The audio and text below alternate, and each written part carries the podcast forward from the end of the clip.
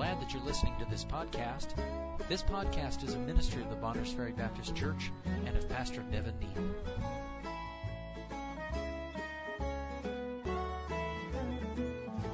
Stand, if you would, please. Luke seven. Again, last week we looked at verses one through ten uh, at the centurion with great faith. And we pick up, where we're picking up is just after the centurion's servant has been made whole. And so verse eleven says, "And it came to pass the day after that he went into a city called Nain, and many of his disciples went with him, and much people. Now when he came nigh to the gate of the city, behold, there was a dead man carried out, the only son of his mother, and she was a widow. And much people of the city was with her, and when the Lord saw her, he had compassion on her, and said unto her, Weep not. And he came and touched the bier, and they that bare him stood still, and he said, Young man, I say unto thee, arise. And he that was dead sat up, and began to speak, and he delivered him to his mother, and there came a fear on all, and they glorified God, saying that a great prophet is risen up among us, and that God hath visited his people. And this rumor of him went forth throughout all Judea and throughout all the region round about, and the disciples of John showed him of all these things." Thank you. You may be seated. Ephesians two, eight and nine says, "For by grace are ye saved through faith, and that not of yourselves, it is the gift of God, not of works, lest any man should boast."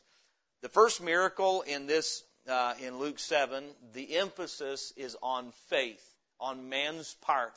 Uh, our part is to trust. And what God does is he gives us a, a, a clear picture of faith, even calling it great faith in verses one through ten. The emphasis on the second miracle is on grace. We don't really find, uh, you, you, you don't find any record of the faith.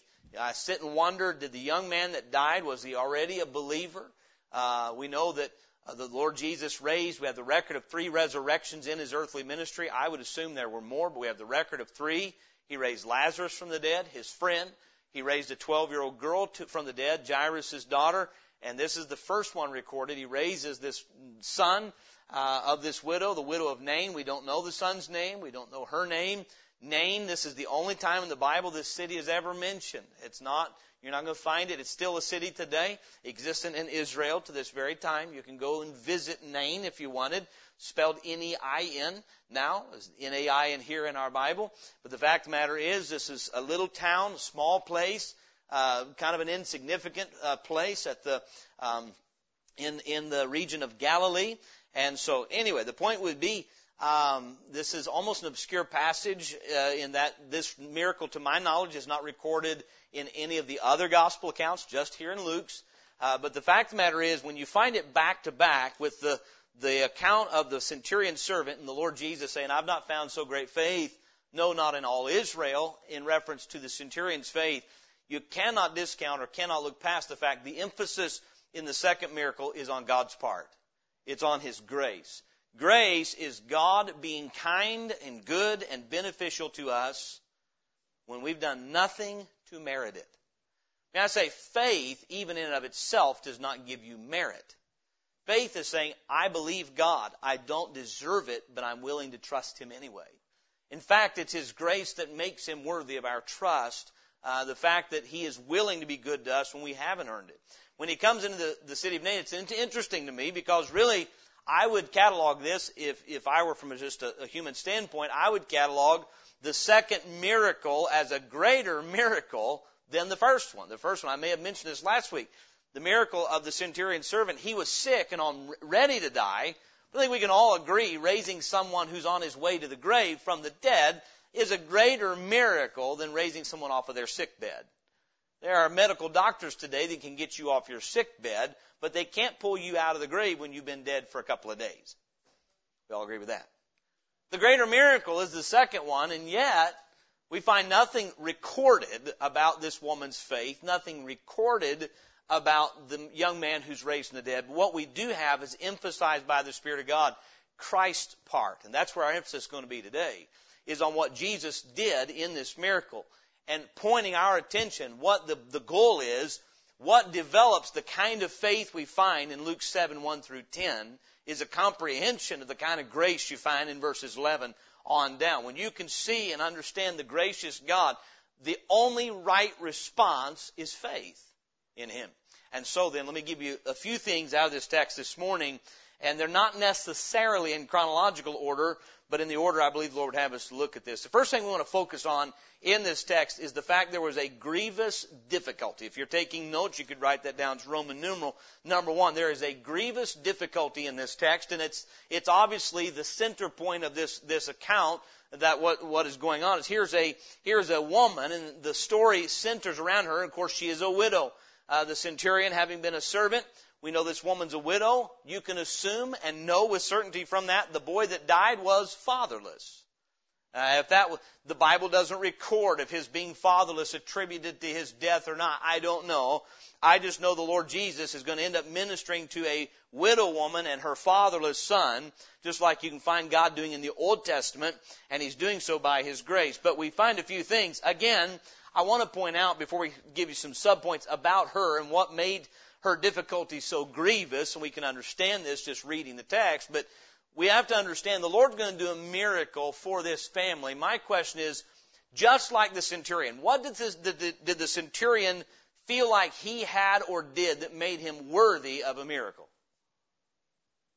Nothing. He said, I am not worthy. So God's grace is alluded to in the first ten verses. And the centurion, faith does not say, I deserve. No, that's not faith. That's self-confidence. Faith says, what I deserve is for you to ignore me, but what I'm asking for you is to be merciful and to give me something, though I have not earned it. I am not worthy of your time. I'm not worthy of your attention. It is further emphasized in this text. The Lord's going to walk into a town, do a miracle for a woman. My question is, why? Why did Jesus raise this boy from the dead? What did these people do that made, that got the Lord's attention, that made Him said, you know what, if there's anybody in Israel that's going to get a favor today, it's that woman right there in Nain. She's the one. I mean, you know what? She has been faithfully, faithfully paying money to the synagogue now for this many years. It's high time she gets her a miracle. She's put in her time. She's, does the Bible say anything like that? Do we find anything this woman and her son did other than living life and losing her husband and losing her son that earned her the miracle of getting her son back? If she prayed and said, oh God, be merciful and help me, that's not recorded. Again, that's not where our emphasis is, where the Spirit of God decided to emphasize. So we start with this grievous difficulty, and what happens is that's all we know about this woman. She is in the middle of a crisis in her life. We start with her past loss. The Bible said she was a widow. We don't know how long she was a widow. Uh, the, the Bible does not say that. What we do know is she's a widow, meaning she had already lost her companion in life. She had already lost her husband. All she has left is this one and only son. That's how the Bible records that. It says, verse twelve, now when he came nigh to the gate of the city, behold, there was a dead man carried out, the only son of his mother, and she was a widow.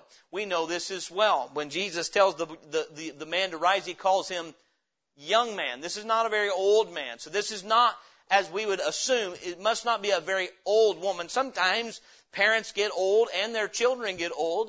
Uh, I, I visit with some people and they're in their eighties, late eighties, maybe ninety.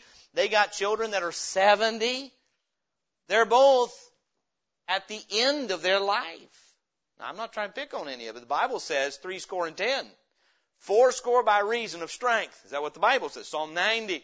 And so what happens, you might say, well, he just died before she did, but the Bible says he was a young man.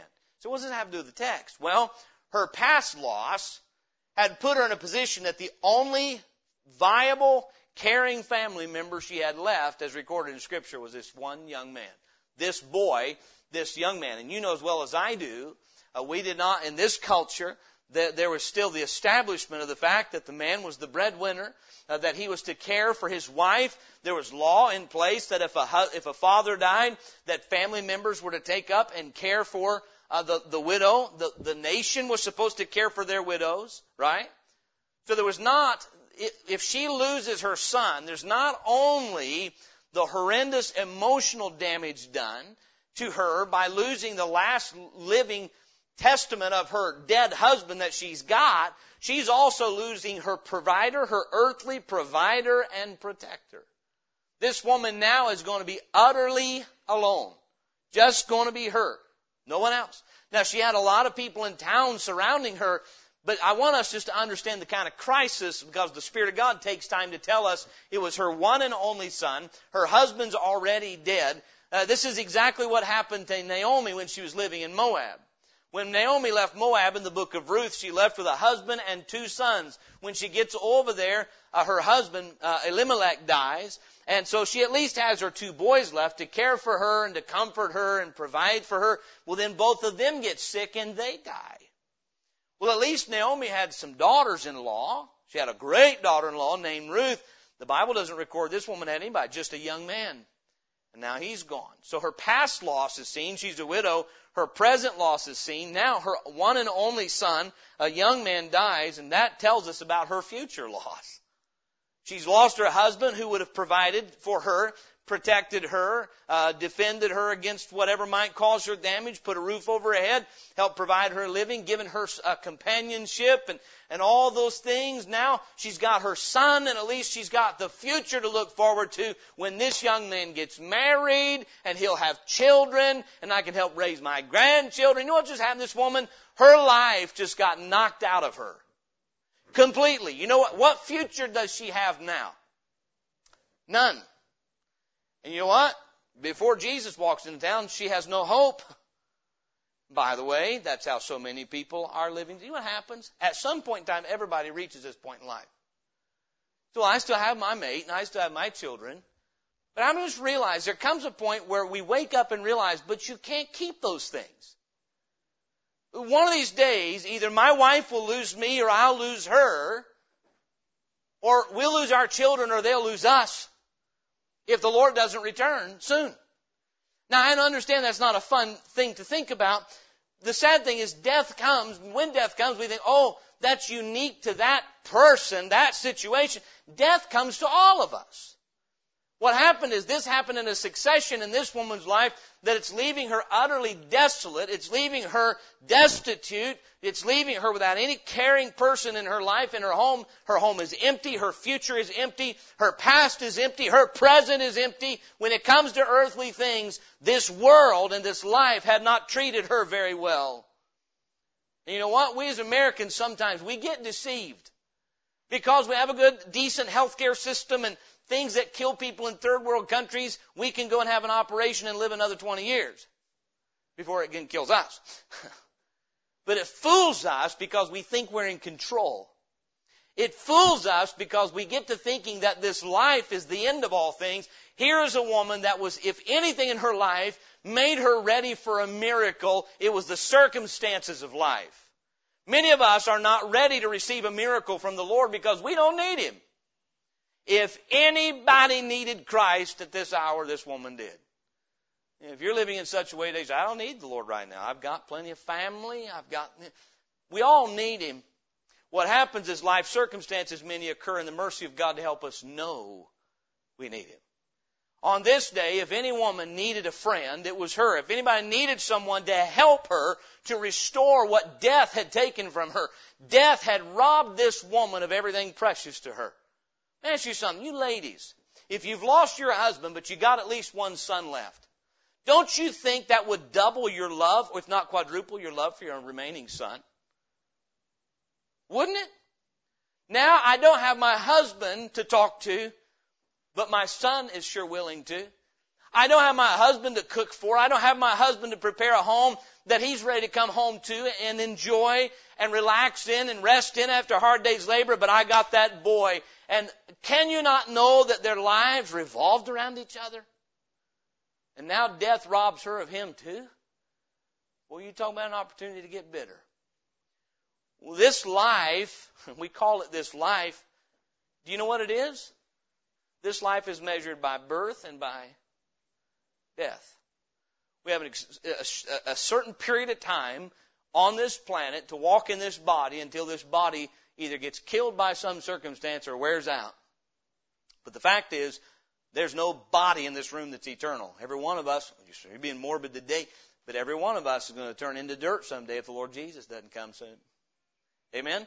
Flesh and blood should not inherit the kingdom of God. That's what the Bible says. And so here's a woman. Her past loss is seen that she's a widow. Her present loss, she's lost her one and only son. Her future lost. In losing both of these men, she is in utter desolation. Many times we fight back, and, and rightfully so, naturally so. We want to avoid and prevent this kind of loss. There's not a person in this room who says, oh, well, I hope I can start losing loved ones, so I'm ready for the Lord to help me. No. But how many of us know life is going to bring things that will break your heart? And we can say, how can I live a life that doesn't include and involve those? You have to go to heaven because it's not available on this earth. This earth is cursed by sin. And until the Lord Jesus gives us a new heaven and a new earth, what you and I have got to learn to do is not try to, you know what, do you know what false religion does? It cry, tries to create utopia on a sin-cursed earth. Newsflash, it's not going to happen. Every government that man has attempted has at some point failed at some level. I enjoy the government we have. I'm grateful for what system we've had and the freedoms it allows us. But I'm going to tell you, it's not perfect now, is it? You know why? Because it is not operated by perfect people. Sinners are involved. What happens? And you see, when Jesus came to earth, when He came the first time, He did not come and obliterate disease, did He? When He left this earth, was there, was there still disease on earth? Was there still death on earth? Because it is those things. You tell me what would happen to mankind right now. If God removed all disease, death, and heartache from us, you tell me what would happen to us. We would never think about God. Not ever. There's some people that haven't had a thought of, of God in so long, they won't until the next funeral they go to. Until the next time they're locked up in jail. Then they'll think about God. Until you're born again, and then He's in your heart, and He reminds you He's there every day. But without that, you know what mankind would do? I'm not thankful for sin, but I sure am thankful for the effects of it. Hey, Pastor, God's wise. You know what the effects of sin is supposed to do? The wages of sin is death. Death had smitten this woman's home, but it prepared her to meet the one who will conquer death. You know what? You and I don't appreciate the goodness and grace of God and the gifts of God in our life until we often don't have them. I was reading last night. Old-time preacher from the sixteenth century. Not really of our stripe, but he wrote a good message on this, on this miracle. And he pointed out, he said, how many of us have two good eyes and never thank God for them? How many of you have a mate today and you've not thanked God for your husband or wife today? If you have, praise the Lord for it. You've got children today and they're in good health. You have enough health to get up and get yourself dressed, come to church, hear the Bible preached. We have the ability to see that the sun is shining and enjoy its warmth. When do we thank God for it? The Bible says He's kind to the thankful and to the unthankful. How many people today are receiving gifts from God right now? They're breathing His air, walking on His earth, enjoying His creatures for their breakfast, lunch, and supper, and not even lifting their voice to say, Lord, thank you for sustaining me, because as long as He does, we don't care. We take it for granted. Huh? Pretty true, isn't it? But you know what? On this day, how thankful do you think this woman all of a sudden felt for the husband she used to have and the boy she used to have? Huh? I'm imagining pretty grateful at this moment. It's a sad thing that often we have to lose the gift of God to realize it was a gift from Him in the first place.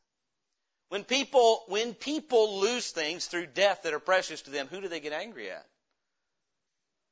Then why didn't they thank Him when they had Him? No man today won't darken the door of the church, cursing God, say, I don't believe in God anymore. And he tells me he's mad at God because God took his wife. I just do wonder, without any unkindness to him, did you thank God for that wife before she was taken? I doubt it. I doubt it. My point is this. This woman has a tragedy in her life, and it's the only thing I can see recorded in Scripture that had her prepared for this miracle. You know what? You may, and I don't know lives this morning, but I'll guarantee you this, I'm sure there's not a difficulty this grievous today in our in our room, or I would know about that. But I'm also sure of this, every person in this room has some kind of difficulty in your life. Every person has something that reminds you you're living in a sin-cursed world.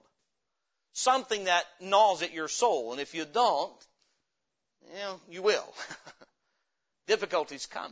You know what the, you know what God's purpose in difficulty is? in our Bible Institute, my dad's been teaching a class on discouragement. And the last two weeks have been on God's purpose for affliction. You know why afflictions often come? Why God intends them and will allow them to come in our life? So we'll pay attention to Him. So we'll get our attention on Him, so we'll think about Him, so we'll respond to Him. So if you have some affliction in your life this morning, if you're not yet a believer in Jesus Christ, perhaps, just perhaps, the God of all heaven and earth is trying to get your attention so that He can pardon your sins and give you the salvation Christ purchased for you when He died on the cross. If you're saved here this morning and you're under some kind of of affliction or some kind of a difficulty, just be attentive to what the Lord is trying to do in your life. There's a woman we find, number one, there was a grievous difficulty. She's lost her husband. Now she's lost her son. She is in despair. She is in uh, desolation. Certainly disappointed and filled with grief. Number two, we find a great deliverance. Verses eleven through fifteen, we'll just go ahead and read all those verses again. There's a great difficulty or a grievous difficulty, but you know what that sets the scene for? A great deliverance. Verse eleven, the Bible says, "And it came to pass the day after that he went into a city called Nain, and many of his disciples went with him, and much people." Once you get the picture, the miracle of the centurion's servant has just taken place the day prior. It certainly has gotten some attention what Jesus did. Maybe both through the great, the greatness of the miracle, but perhaps also the greatness of the controversial statement he made, "I've not found so great faith, no, not in all Israel." Either way, his disciples are with him, but there's also a great number of people. You say, why is this important? Well, I had to ask myself the same question over and over. The, the text emphasizes what, there were much people. When she comes to the gate, there's a lot of people with her. So this crowd is growing. As Jesus goes along, he's got his disciples. He's got much people besides his disciples. Then he comes to the gate of the city of Nain. Here's the widow. And in the funeral procession, there's much people. What an opportunity to make a stump speech. "I'm your next king. Uh, I feel so poorly for you. Madam, if ever in the future you need financial assistance, you write one of my disciples. They'll tell me, and we'll see if we can't get you a little something. Judas, take down her name. We'll get back to her later." Isn't that the best we can do for each other? Treat her like, she, "Well, I'm so sorry, ma'am." You know, sometimes the best we can do is pretend, pretend that we have compassion. Pity is a cheap replacement for compassion. Pity says, "Boy, I feel bad for you. Have a nice life."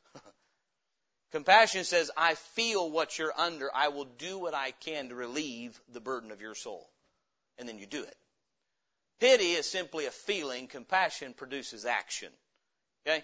The Lord has more than pity, but I want us to notice, it makes an emphasis. There were much people. Verse twelve, "Now when he came nigh to the gate of the city, behold, there was a dead man carried out. Uh, Uh, uh, uh, there was a dead man carried out, the only son of his mother, and she was a widow, and much people," there it is again, "of the city was with her. And when the Lord saw her, he had compassion on her, and said unto her, Weep not." I don't want you to miss this, and I don't have this recorded necessarily as a point. My first point under this great deliverance is that the Lord came to where she was. You know, this woman, what is she consumed with? You know as well as I do what she's consumed with. She is consumed with burying her son. Here's how long he's been dead. They've got to get him in the ground before the body starts to decay. So I don't know how many days, but we know he's been dead for some point in time enough that they're sure he's dead. They're going to bury him. They've got him on the bier. It's not quite like a casket. As I looked it up, it's more like a, it was something to carry dead bodies on. We might call it a gurney. All right, so they're carrying him to his burial uh, when these two crowds of people run into each other. So there's much people with her. They are not with her because they're excited about who she is. They're with her because of what death has done to her. The crowd is with Jesus because of the life he has to offer. Life and death are meeting at the gates of this city. You with me? Christ has just restored a man to life who is on the point of death, and that got a crowd of people around Jesus. Here's a woman that are she's surrounded by people who feel pity for her because of what death has done to her. Life and death are meeting in the same place. That's what happens. It's a collision. When your sin is encountered by the Savior, you know what happens? There's a collision of life and death. I can't help but think on a Sunday morning in a Bible preaching church, life and death have collided. Some of you are here this morning because you know what Christ has done for you. You're excited about what He's going to do with you, and you just can't wait to see what He's going to tell you next. And some of you maybe are just on your way to your grave, just waiting to pass out of this life, leave this miserable scene, and go on to hopefully whatever's next. Hopefully it's better. Here's a man who's dead, and the only thing he's got to look forward to is nothing. He's dead. He's going to the grave. Uh, the preacher I read likened the pallbearers to the Ten Commandments. You know what the Ten Commandments can do for you? They'll carry you right into hell is what they'll do for you. Are they bad? No, they're true. The Ten Commandments prove you're a sinner. The Ten Commandments prove that you're not as righteous as God. The Ten Commandments are not your ten steps to heaven. They're your ten steps to hell. Pastor, that's what the Bible says. The law ministers death. You have no life without righteousness.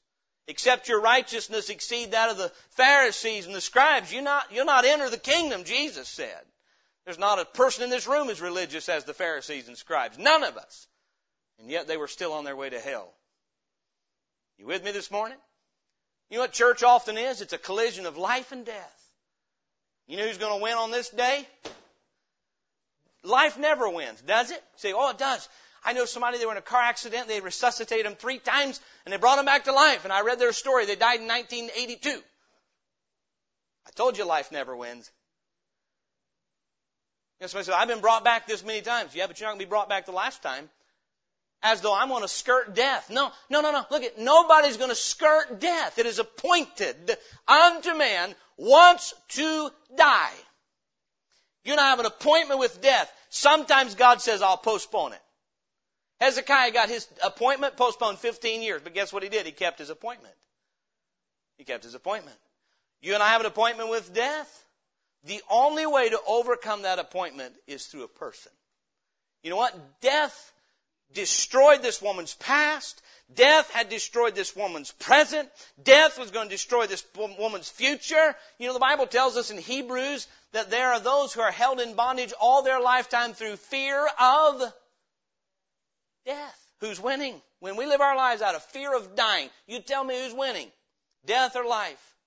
Are you living your life today out of the fear of death or the assurance of life? You're living your life based on one of the two. Out of the fear of death and what it's going to do. Look, if all your heart and affections are wrapped up on earth, death can do nothing but rob you of everything that brings you happiness. Truth? I love my wife, but you know what? I know I could lose her in half a second. I don't even like saying those words, but it's a fact. I love the ten children God's given us. We have one in heaven, one who never made it to us through a miscarriage. Life, and then boom, death that fast. Huh? My ten children that God's given to us. I love them dearly, but I know they could be gone that fast. I want my children to love me, but I want them to understand you better not build your life depending on your dad. I lose my life like this, I lose my mind like that. Well, we can live in, oh, how do we live then? If you lose, honestly, tell me, what do you have that you can't lose in thirty minutes?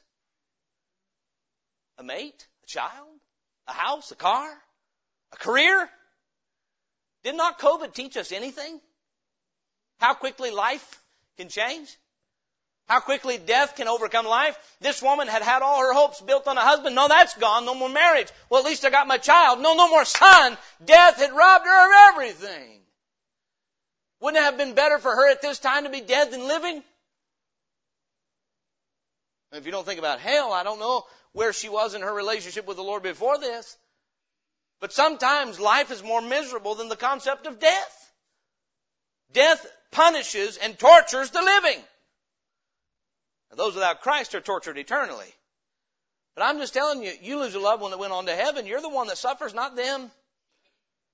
And so the point is death and life collided here. You see two crowds of people, one out of the anguish of death and one out of the, the excitement and the joy of the life that was coming from the Lord Jesus Christ.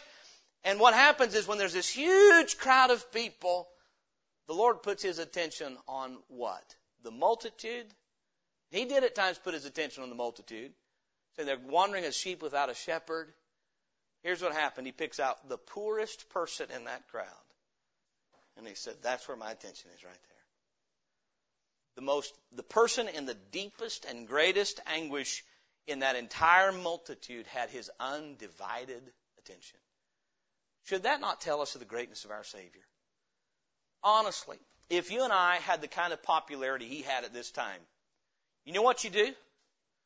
The fear of death makes you say, I better capitalize on it. Fame is fleeting. And if I don't keep this crowd while I got them, I'll lose them. You only live once. What's the motivation behind that kind of thinking? I know I'm dying, and I'm afraid that if I don't capitalize right now, I'm going to lose something because I'm going to die one of these days. I better get all I can while I can. It's the fear of death. Assurance of life says, my greatest moments are coming after I leave here, not now. Now, we all say we believe that. Most of us don't practically put it into much faith. We really don't act on that in faith. We we often, when it boils down to it, we let the natural reasoning prevail, and we live for things present instead of things eternal. But the point is, life and death collided, but the Lord came to where she was. He He did not say, send out a banner. I'm going to have a big meeting tomorrow for all the widows. No, he went. How many of us think he knew she was going to bury her son that day? Of course he did. He's the Lord God. And why he went to the city of Nain? Only one reason, to minister to this little widow. And he went through the widow of Nain, that community, and he came where she was. You know what the Lord did? He came where we are. He didn't stay in heaven and tell us to come where we could not come. No, he came to us. The Bible says uh, that he thought it not robbery. In Philippians chapter two, he thought it not robbery to be equal with God, but made himself of no reputation and took upon him the form of a servant. And being found in fashion as a man, he humbled himself and became obedient unto death, meaning he left heaven as the Son of God, God the Son, and became the Son of Man. Why? So that he could bring us life because of what death has done to us. With sin came death. For by one man sin entered into the world, and what by sin? Death by sin. So then death has passed upon all men, for that all have sinned. There's not a person in this room that's not touched by the prospect of death because of sin. But Christ came to conquer that. And so then we know that he came where she was. He considered her. The Bible says, when he saw her. That term is many times throughout the Bible. He saw her and saw the anguish of her soul. When he saw her, he had compassion. Now, I look at that from the human perspective and say, when his eyes fell on this woman, he had compassion. Could we not think of it from his divine perspective as well? How, when do you think God, her creator, saw her anguish? Before it ever happened. Whether you look at it from Jesus the man or Jesus God, when he saw her, when he, isn't it amazing that God would focus his attention on any of us? What is man that thou art mindful of him? I reminded my children the other day, let's put ourselves in perspective. Let's, let's represent ourselves as a fraction of humanity. We are one eight billionth. We're nothing. Every person in this room, you're about one eight billionth. Doesn't that make you feel big?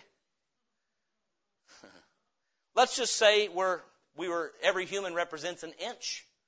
Well, then every one of us is, you know, let's say all of humanity is one inch. We're one eight billionth of an inch.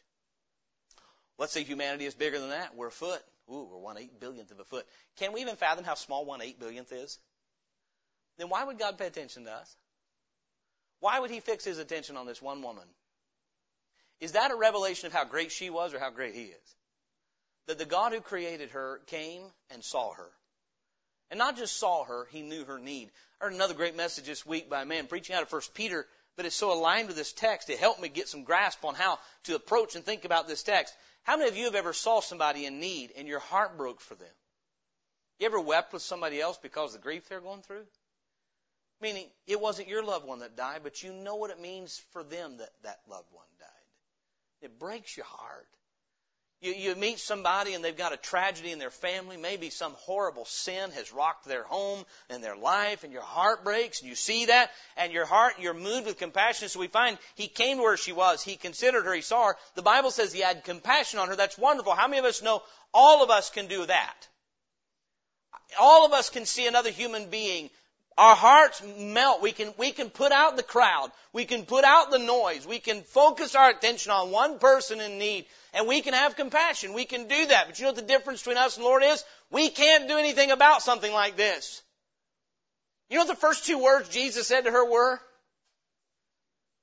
Weep not. Can you imagine somebody coming to you? It's the funeral of your only living young son, and the, he's your only last hope left in this earth of having some uh, future, and somebody, some perfect stranger walks up. You realize there's somebody famous, there's somebody popular, and the first thing they say to you at the funeral of your last living relative is, don't cry.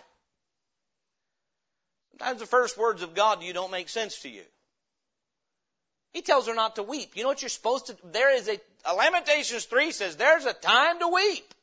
If there was a time to weep, this is it. But the Lord said, don't do it. Stop weeping. Why would he say that? Because he knows what he's going to do for her. He knows that his life is greater than her death. The righteousness of Christ gives life. The sinfulness of man brings death. And Christ came that his life might overcome our death. And he knows what he's going to do for her. You know, you know, you know what the Bible says to the Christian today? Rejoice in the Lord always. And again, I say, he says, rejoice evermore. You're saying, look, there's a time to weep, but we sorrow not as others which have no hope. So, Pastor, you preaching a funeral this morning? No, but life is filled with things that are distressing. And you know what robs us of our joy? It's not our eternal prospects that make, up, make take our joy away, is it? It's not our hope of heaven that robs us of joy. It's not our hope of eternity in the very presence of God and street of gold and uh, mansions, not rooms, mansions in heaven and the Father's house. That's not what robs us of joy. You know what robs us of joy? The effects of sin in this life. We would be reminded he has conquered sin and ultimately death. When he returns, he says the last enemy, death, will be ultimately and finally. You realize when the Lord comes and gives us a new heaven and earth, there will be no more death. You'll never have to live in dread of losing a loved one again. Never again. You never have to live in dread of, I only have this much time to enjoy my children. I only have this much time to, I only have this much time to invest in the things of God. I only have this much time to serve the Lord. One of the things that keeps me pressed in my spirit, like, I can't waste time. My days are numbered. I said, Pastor, you're still young. But I'm not as young as I was. I'm going to die someday. And if I'm going to live for God, I got to do it now, not tomorrow. I can't put off till tomorrow. Why? Because death is coming. I got a short period of time to raise my kids and preach the gospel and try to turn people to Christ and live for my Savior. But one day, no, no, no, no. One day they'll always say, you know what? Don't worry about it. We got tomorrow. And don't worry about it. We got all of eternity. For fellowshipping with the Lord, for enjoying His goodness, for enjoying His people, but not now. But Christian, you need to be reminded this morning that He has put Satan under His feet. He bruised His head when He raised from the dead. And this woman today, under the grief of sin and death, is met by a Savior who was not so intimidated by death as all of us are.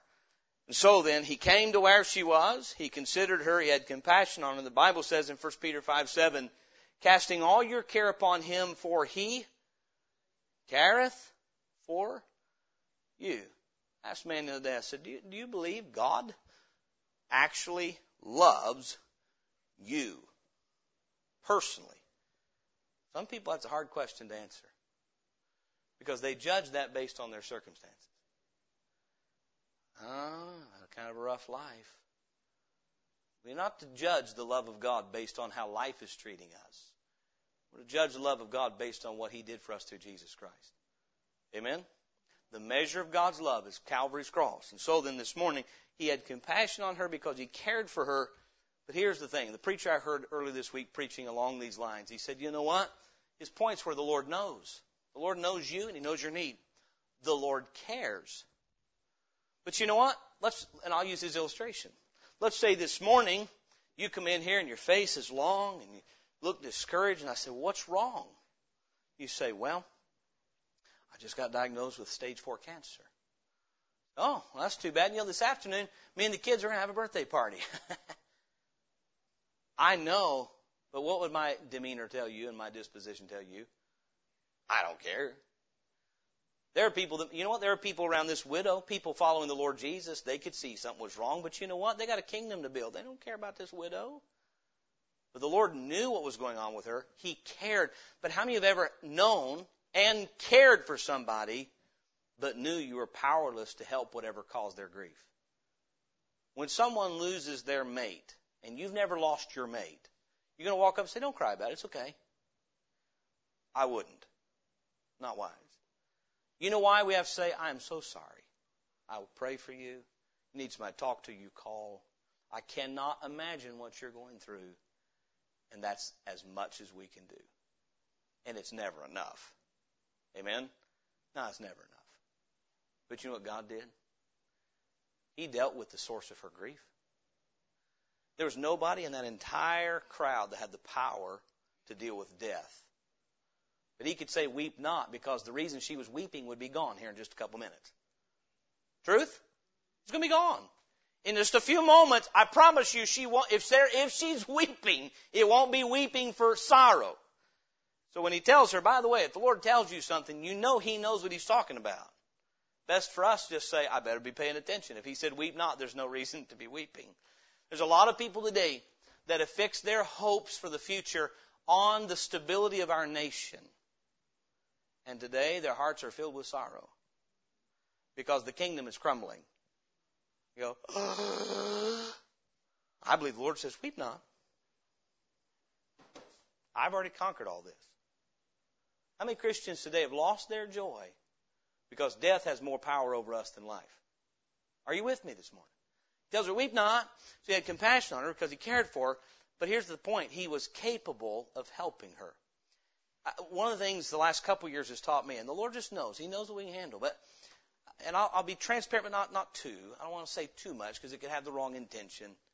But the Lord has allowed some things to be brought into, into, my, into this ministry this year, and even of recent days, problems that are profound. I'm not talking about problems in the church. I'm talking about people with problems. They're, We've had people calling and asking for help and situations that, to be quite frank, I, I've it's a reflection of the world we're living in, but they're not simple situations. They're complex.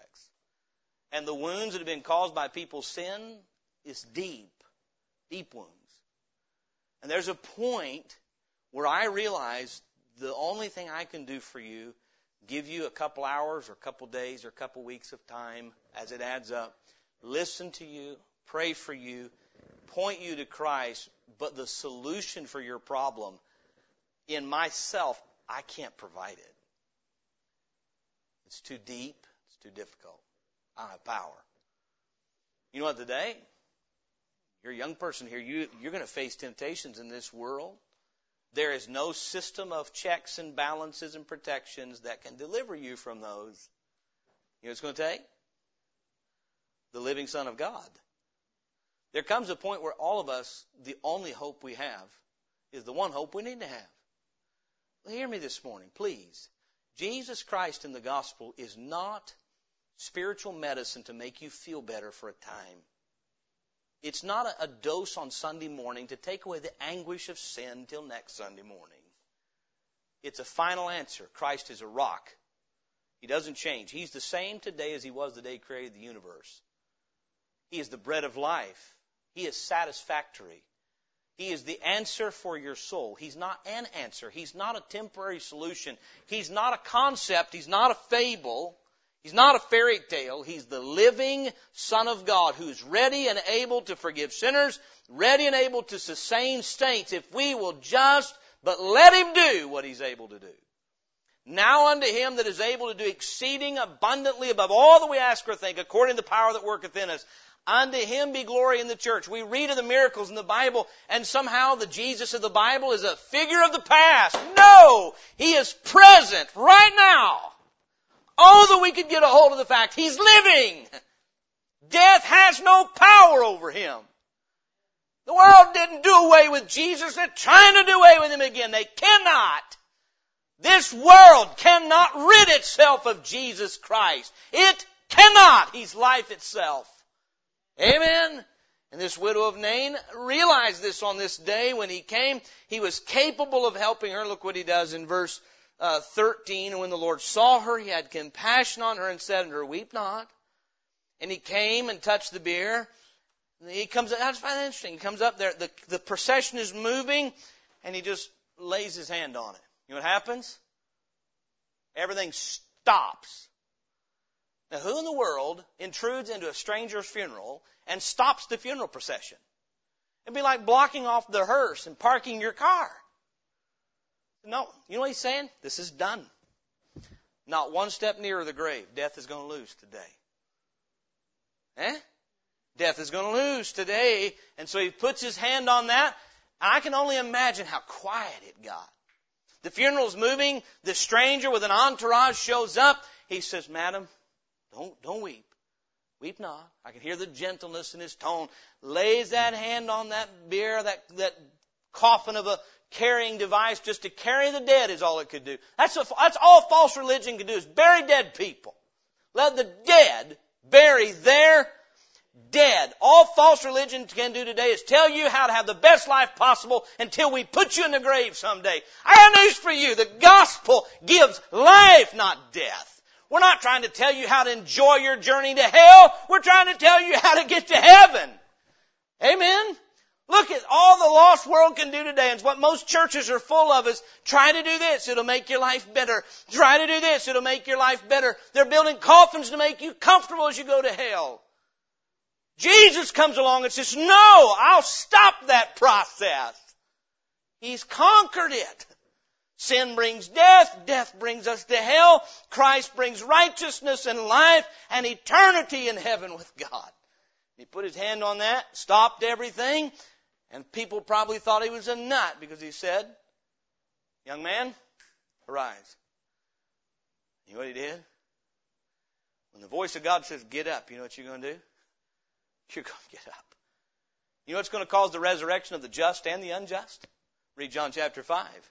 The voice of the Son of God. When Jesus says to all of his sleeping saints, arise, we call it the rapture. Be like a trump. Boom! There we go. And then there'll be a resurrection. He'll say, arise for the great white throne. You know what the dead are going to do? They're going to rise and they're going to come at his beck and call. We need to remember who's in charge today. Not Satan. The Lord Jesus Christ is on his throne. It doesn't look much like it. Looks can be deceiving. God's word is never wrong. Do you think it looked like God was on his throne for this woman on this day? Don't you think her day changed?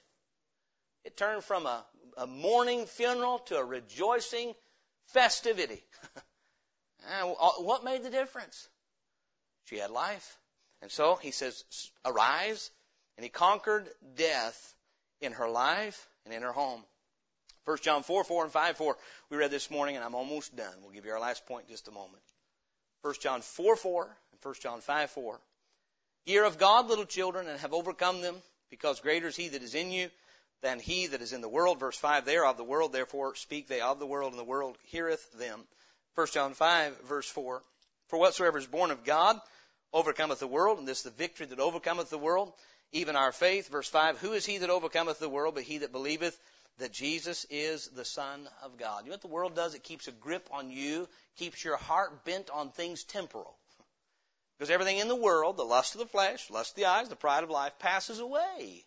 Everything that, look, when you're thirty-five years old, thirty, thirty-five years old, and you're very important, you're very concerned about what people think about you, so you dress a certain way, you, you tidy yourself up a certain way. When you're eighty, it ain't gonna work. I see some eighty-year-olds trying to look like they're thirty. I wish they'd quit. It just looks like Halloween. I'm getting in trouble, but it's just true. Then no, stop it. If you're forty, don't try to look like you're fifteen. If you're eighty, don't try to look like you're thirty. Be what you are. The approaching death tells on all of us. Huh? It's true. Just a reminder of the truth. This place is temporal. You know what Christ will do for you? He'll unshackle you from death. Doesn't hold you anymore. You know, for the child of God, death is a little scary because we don't get to practice it.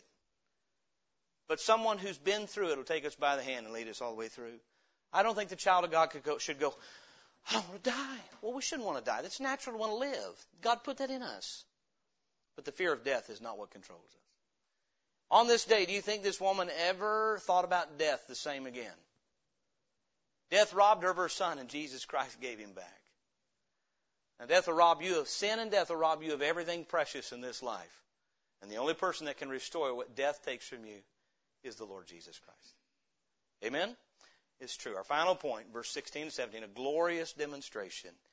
Verse fifteen, the Bible says, "And he that was dead sat up and began to speak, and he delivered him to his mother." What a scene. It's as though there's nobody else on the planet. There's this huge multitude, and Jesus gets his attention right on this poor widow woman who's lost her son. And he puts his hand down there, and it happened probably about this fast. He looked on her, saw compassion, puts his hand, "Stop. Young man, arise." I just imagine. The boy sat up. He said, "Where am I?" He began to speak. The Lord Jesus gave him his hand and said, "Son, come off that deathbed. Let me take you back to your mama." You know what the Lord is? He's the restorer of life. You know, this applies spiritually. We're looking at a physical death, but you know what sin accomplishes in the heart and soul of a man? The Bible says, "And you who are dead in your trespasses and sins hath he quickened." You know what you are spiritually without Jesus Christ? Dead and on your bier, on your way to hell. And unless the Lord steps in, that's all. But he did step in, didn't he? He stepped into our world. And when he releases you, you're released. And this morning, sin robs and kills the soul well before it kills the body. But it's the Lord Jesus who restores life. The Bible says when this happened, when he took a dead person, someone who very clearly was on his way to the grave, raised him up and restored him and restored the relationship he had before, what happened is who got glory? Well, of course, God got glory. Let's read it, verse sixteen. "And there came a fear on all, and they glorified God, saying that a great prophet is risen up among us." And that, what's it say next? I love this phrase in the Bible. "God hath visited his people." What's Emmanuel mean? God with us. Verse seventeen, "And this rumor." Now, rumor here doesn't mean how we use rumor. Webster's dictionary describes rumor as it can be something that's circulated as fact without evidence, or it also can be an established fact that becomes circulated. We don't always use it in the same context. "And this rumor of him went forth throughout all Judea and throughout all the region round about, and the disciples of John showed him of all these things." Now, it's ironic because John is sitting in a prison cell discouraged. You could read on. John, the faithful believer that Jesus, you know what John's going to have happen? Death is going to take his head in a few days. So I thought Jesus conquered death. He did. You tell me where John's today, living or dead. His body's decayed, but he's alive, alive and well. And the point would be that the Lord Jesus Christ would use this miracle, and the disciples of John would use this miracle and say, "You wouldn't believe what Jesus has done now. He actually raised somebody who was dead." There's a whole other message we might preach on John the Baptist. Well, if he's raising the dead, why am I in prison? Huh? God's wise and knows what he's doing, does he not? What I find here is when Jesus takes the dead and brings them to life, it brings glory. You know what we need today? We need some dead churches brought to life. We need dead souls brought to life. You know what, you know what salvation does? It takes someone who's dead in their trespasses and sins, and at the word of God, they receive life, and they're raised. You know what he's able to do? This boy sat up. He, what, what death took from him, Christ restored to him. He was useless, no good for anybody, but to cause corruption in the world. Salvation will make a person a new creature because it gives the dead life. And he raised him up and restored him. You see a number of things that are, are symbolic of salvation. He, the, the boy is able to move again. He's able to stand up. He's able to walk. He's able to function. He is able to be restored in a broken relationship that death had destroyed. The point is this, that when Jesus came to our earth, God visited man. He visited Israel. He visited his people. But thank God he's visited us, Jesus Christ. And here's the thing, Hebrews thirteen eight, Jesus Christ, the same, yesterday and today and forever. The question would be, is God able still to perform such miracles today? Let me ask you this. Which is the more difficult miracle, raising a dead body to life or raising a dead soul to life? Jesus said when he healed the man who had palsy, first he said, "Son, thy sins be forgiven thee." And then he said, "Oh, and by the way, to prove that I forgave his sins, rise up and walk." Which was more important, the healing of his soul or the healing of his body? And this morning, this miracle of his physical raising of the dead is to remind us he's able to raise the spiritually dead. He's able to give the dead. It's what's called being born. You know what this man happened? He'd been born and come into this world once. Now it happened twice. He was born again. His mother got her boy the second time. When your loved one gets saved, you know what you do? You get them back. Sin takes them. They get saved. You get them back. And this morning, the whole purpose in the Lord visiting the widow, you know what it glorifies? It glorifies a merciful Savior. It glorifies a meek Savior, a humble Savior. Can such power and such meekness be in the same person at the same time? The power to raise the dead, but the meekness to focus on a widow when there's a multitude? That's Jesus Christ. What's the application to you? We've been preaching it all morning. He's not dead. He's living. John chapter twenty, verses thirty and thirty-one will be concluded. John twenty, thirty and thirty-one. Let me say to you this morning, if you don't have assurance of your salvation, if you don't know that you are spiritually alive, eternal life is a gift, and that's how you have to get it. You're not going to earn it. You're not going to work for it. You're not going to impress the Savior to, into imparting it to you. You're going to have to turn to Him and say, I am dead, and only you can make me alive. Would you give me eternal life? I need it. If you're here this morning and you're saved, shouldn't this encourage our hearts this morning? Sin and death is not your master. Don't, don't let death and the idea of, you know what, there's young people who thought, I only get to live once. I better enjoy some things. Look it, if you're saved, you're going to live forever. So don't squander your eternal treasures on being a fool while you're on earth. Amen? You see how the fear of death even gets a hold of Christians? Ah, this morning, that's not the case. We, we serve the Son of God. John chapter twenty, verse thirty, and many other signs truly did Jesus in the presence of his disciples, which are not written in this book, but these are written that you might believe that Jesus is, not was, is the Christ, the Son of God, and that believing ye might have life through his name. If you're a believer in Jesus Christ this morning, on the authority of God's Word, I can look at you in the eye and say, you will never die. It's fact. You're just going to pass right here from this frame into the presence of your Savior. He that heareth my word and believeth on me hath everlasting life, and is passed from death unto life. He shall never die, but is passed from death. Did Jesus lie when he said we believe on him we shall never die? No. Don't think that when your physical body quits working, you're going to die. You're just going to keep on living. Amen? Thank God we'll just be delivered from this mess and go on and live with him.